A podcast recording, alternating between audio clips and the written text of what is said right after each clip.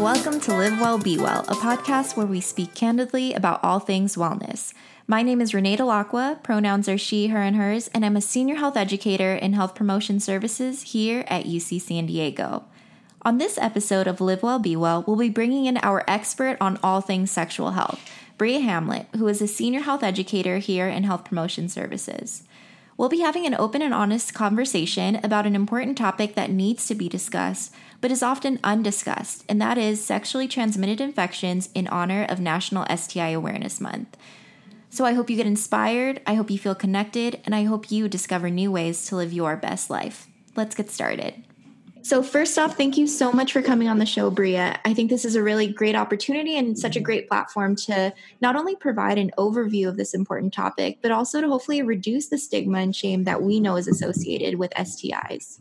So, before we get started with all the questions that I have, can you please take this time to introduce yourself and just talk about what your role is in the department?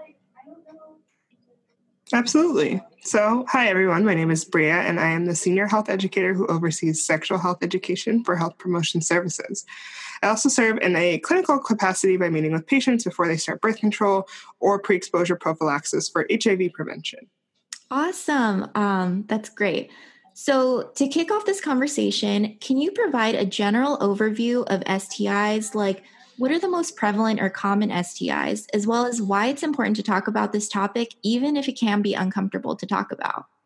Yes. So, STIs, otherwise known as sexually transmitted infections, are infections that are transmitted by sexual activity. These infections come from a variety of pathogens, including viruses, bacteria, fungi, and parasites. Uh, the most common STIs for college students include chlamydia, gonorrhea, trichomoniasis, and HPV.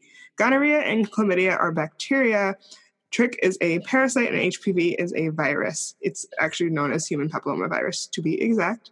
Um, and it's important to talk about STIs because they're largely preventable, but they're only preventable with with testing and treatment. Sorry, um, they're only preventable with testing and treatment. We also need to talk about them in order to reduce the stigma around acquiring an STI. They're a lot more common than most people realize. Wow, that's crazy. Um, so I do have another general question. What is the difference between STIs and STDs? I know that these terms are often used interchangeably, but are they actually the same? So they are often used interchangeably, but they're not really synonymous. Uh, STD is an acronym for sexually transmitted disease, which was a term really widely used until recent years. Um, an infection, if you think about the definition of an infection, it's the presence of a pathogen, whereas disease is disordered functioning within the body. And most diseases come from a infection, and so they manifest with signs and symptoms. But infections um, don't always with, present with symptoms, and so they don't necessarily count as a disease. Um, and then, if you can imagine, on top of that, a lot of STIs are curable. So calling them diseases doesn't quite fit. And then um, most of them are treatable, and so you know there's ones like herpes that don't necessarily manifest as constant disease. So this kind of creates the the back and forth about whether or not we want to call them stis or stds um, you can call them either uh, but the larger point here is that it's harder to treat something if you don't know you have it. So if someone's expecting to have a disease um, instead of an infection that can kind of create some confusion.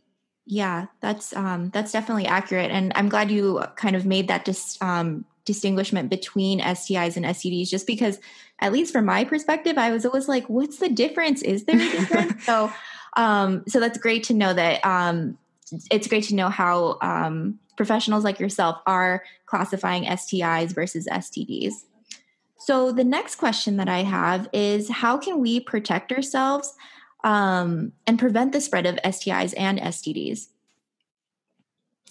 so, the only 100% way to prevent STIs and STDs is through abstinence.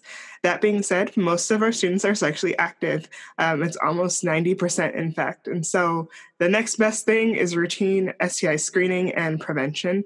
Um, and so, that includes using barrier methods during sexual acts. Barrier methods are any sort of shield between um, either uh, genitalia or genitalia in a mouth or um, genitalia in an anus. And so um, you can use condoms, dental dams, finger cots. All of those things reduce one risk, one's risk of infection. Um, and then screening or STI testing means a provider is searching your body for current infections as well as treating you for them. Okay. Um, so thank you for all that information. It's really great that now we kind of have this general understanding of STIs. Can we transition to the conversation and get a little bit more in depth regarding STI testing? So, like, what are some of the things that we should know when it comes to testing? I think there's a huge misconception that when you get tested, you're getting tested for every STI. Um, and this is what typically people think is happening when they go in for their routine STI testing. So mm-hmm. maybe every three months, every six months, depending on your need. Um, unfortunately, this isn't the case as there aren't tests available for all STIs. Uh, providers typically screen for chlamydia, gonorrhea, syphilis, HIV, and the hepatitis, so hepatitis A, B, and C. Gonorrhea and chlamydia are detected via urine samples, while syphilis, HIV, and the hepatitis are detected via serum or otherwise known as a blood test. Um, but there isn't a test for HPV or HSV, as a, otherwise known as genital herpes. Um, okay. Um, there's only the confirmatory testing. So um, basically, your provider has to look at you and see if you have any active sores or warts, but they can't test you just to see if you have the virus hanging out in your body. Okay. So, follow up question to this um, when we're talking about testing is there a way that students can access testing on campus um, if so what is that process like and what is the ex- um, the expected cost of testing on campus we definitely have testing on campus. Um, so if you have SHIP or the Student Health Insurance Plan, um, you can get tested through routine STI screening um, and that can be you can tap into that a couple of different ways. So if you don't have any signs or symptoms you can go uh, to the lab for a walk-in test. Um, and that is available pretty much every day as long as you get there before 3.30 um, if you do have symptoms i strongly encourage you to go to urgent care or schedule an appointment with your provider. Um, and if you don't have SHIP, you can still, of course, get tested. Um, and if you're looking for uh, cost effective, options, you can go to gettested.cdc.gov to find a clinic near you. Um, it should be, I would say, relatively painless, quick, and cost effective. Um, most STI tests can range anywhere from $5 to $30 um, with insurance and sometimes without insurance. If you have insurance, more often than not, it's covered um, as routine health screening, um, like preventative care. Um, but a lot of clinics offer free testing days. There are a lot of people who have um, testing vans that they bring out into community. So really, just keeping in um, keeping connected with those resources so you know when those services are available. Um, That's great. Um, so it seems like testing is pretty um, for the most part pretty affordable and also easily accessible especially for our students so that's really awesome to hear that yeah, I would think so. We're doing a pretty good job. you all are. Um, so, say someone gets STI testing and they find out that they have a positive result. What advice or guidance would you give them when it comes to coping with the diagnosis and also talking to their partner or partners about um, the information they received? That's a really amazing question because uh, I think there's a lot of there's a lot that goes into getting a positive result there's some aspects of it that are hard to process um, but there's so much support from the medical and the mental health side available to folks um, so with curable stis in particular they're usually resolved through medications um, and treatment so I would say um, your provider will at least get you on your medication and then connect you with resources to help you navigate having that conversation with past mm-hmm. partners. Um, and then, as far as moving forward if you have an STI that's treatable, um, meaning you know you're going to be living with that for the rest of your life. Um, again, there's lots of people who go on to have healthy, happy, normal lives, and they still have sex. Um, but it is a matter of just having that conversation with partners and. Um, the thing that a lot of folks don't seem to realize is that it's easier to keep your partners protected when you know what you have yeah. um, because you're on medication and you're using condoms and you're avoiding sex at high risk times and um, so i think it's the idea of of testing positive that's scarier than actually living with the STI. Mm-hmm. Yeah, definitely. Thank you for that. I think that's a really important thing to discuss just because yeah, getting the test, uh, getting a positive test is really scary. But then I think it's the next step of having to talk to your partners about that positive test and um, how to get that conversation going. So thank you for that. So those are actually all of the questions that I have. Is there anything else that you would like to add to this conversation? Um, I think one worthwhile thing to talk about is uh, pre exposure prophylaxis, otherwise known as PrEP. I mentioned it a little bit earlier, but um, PrEP is available to students who are at risk of contracting HIV, and it can significantly reduce your risk of contracting HIV.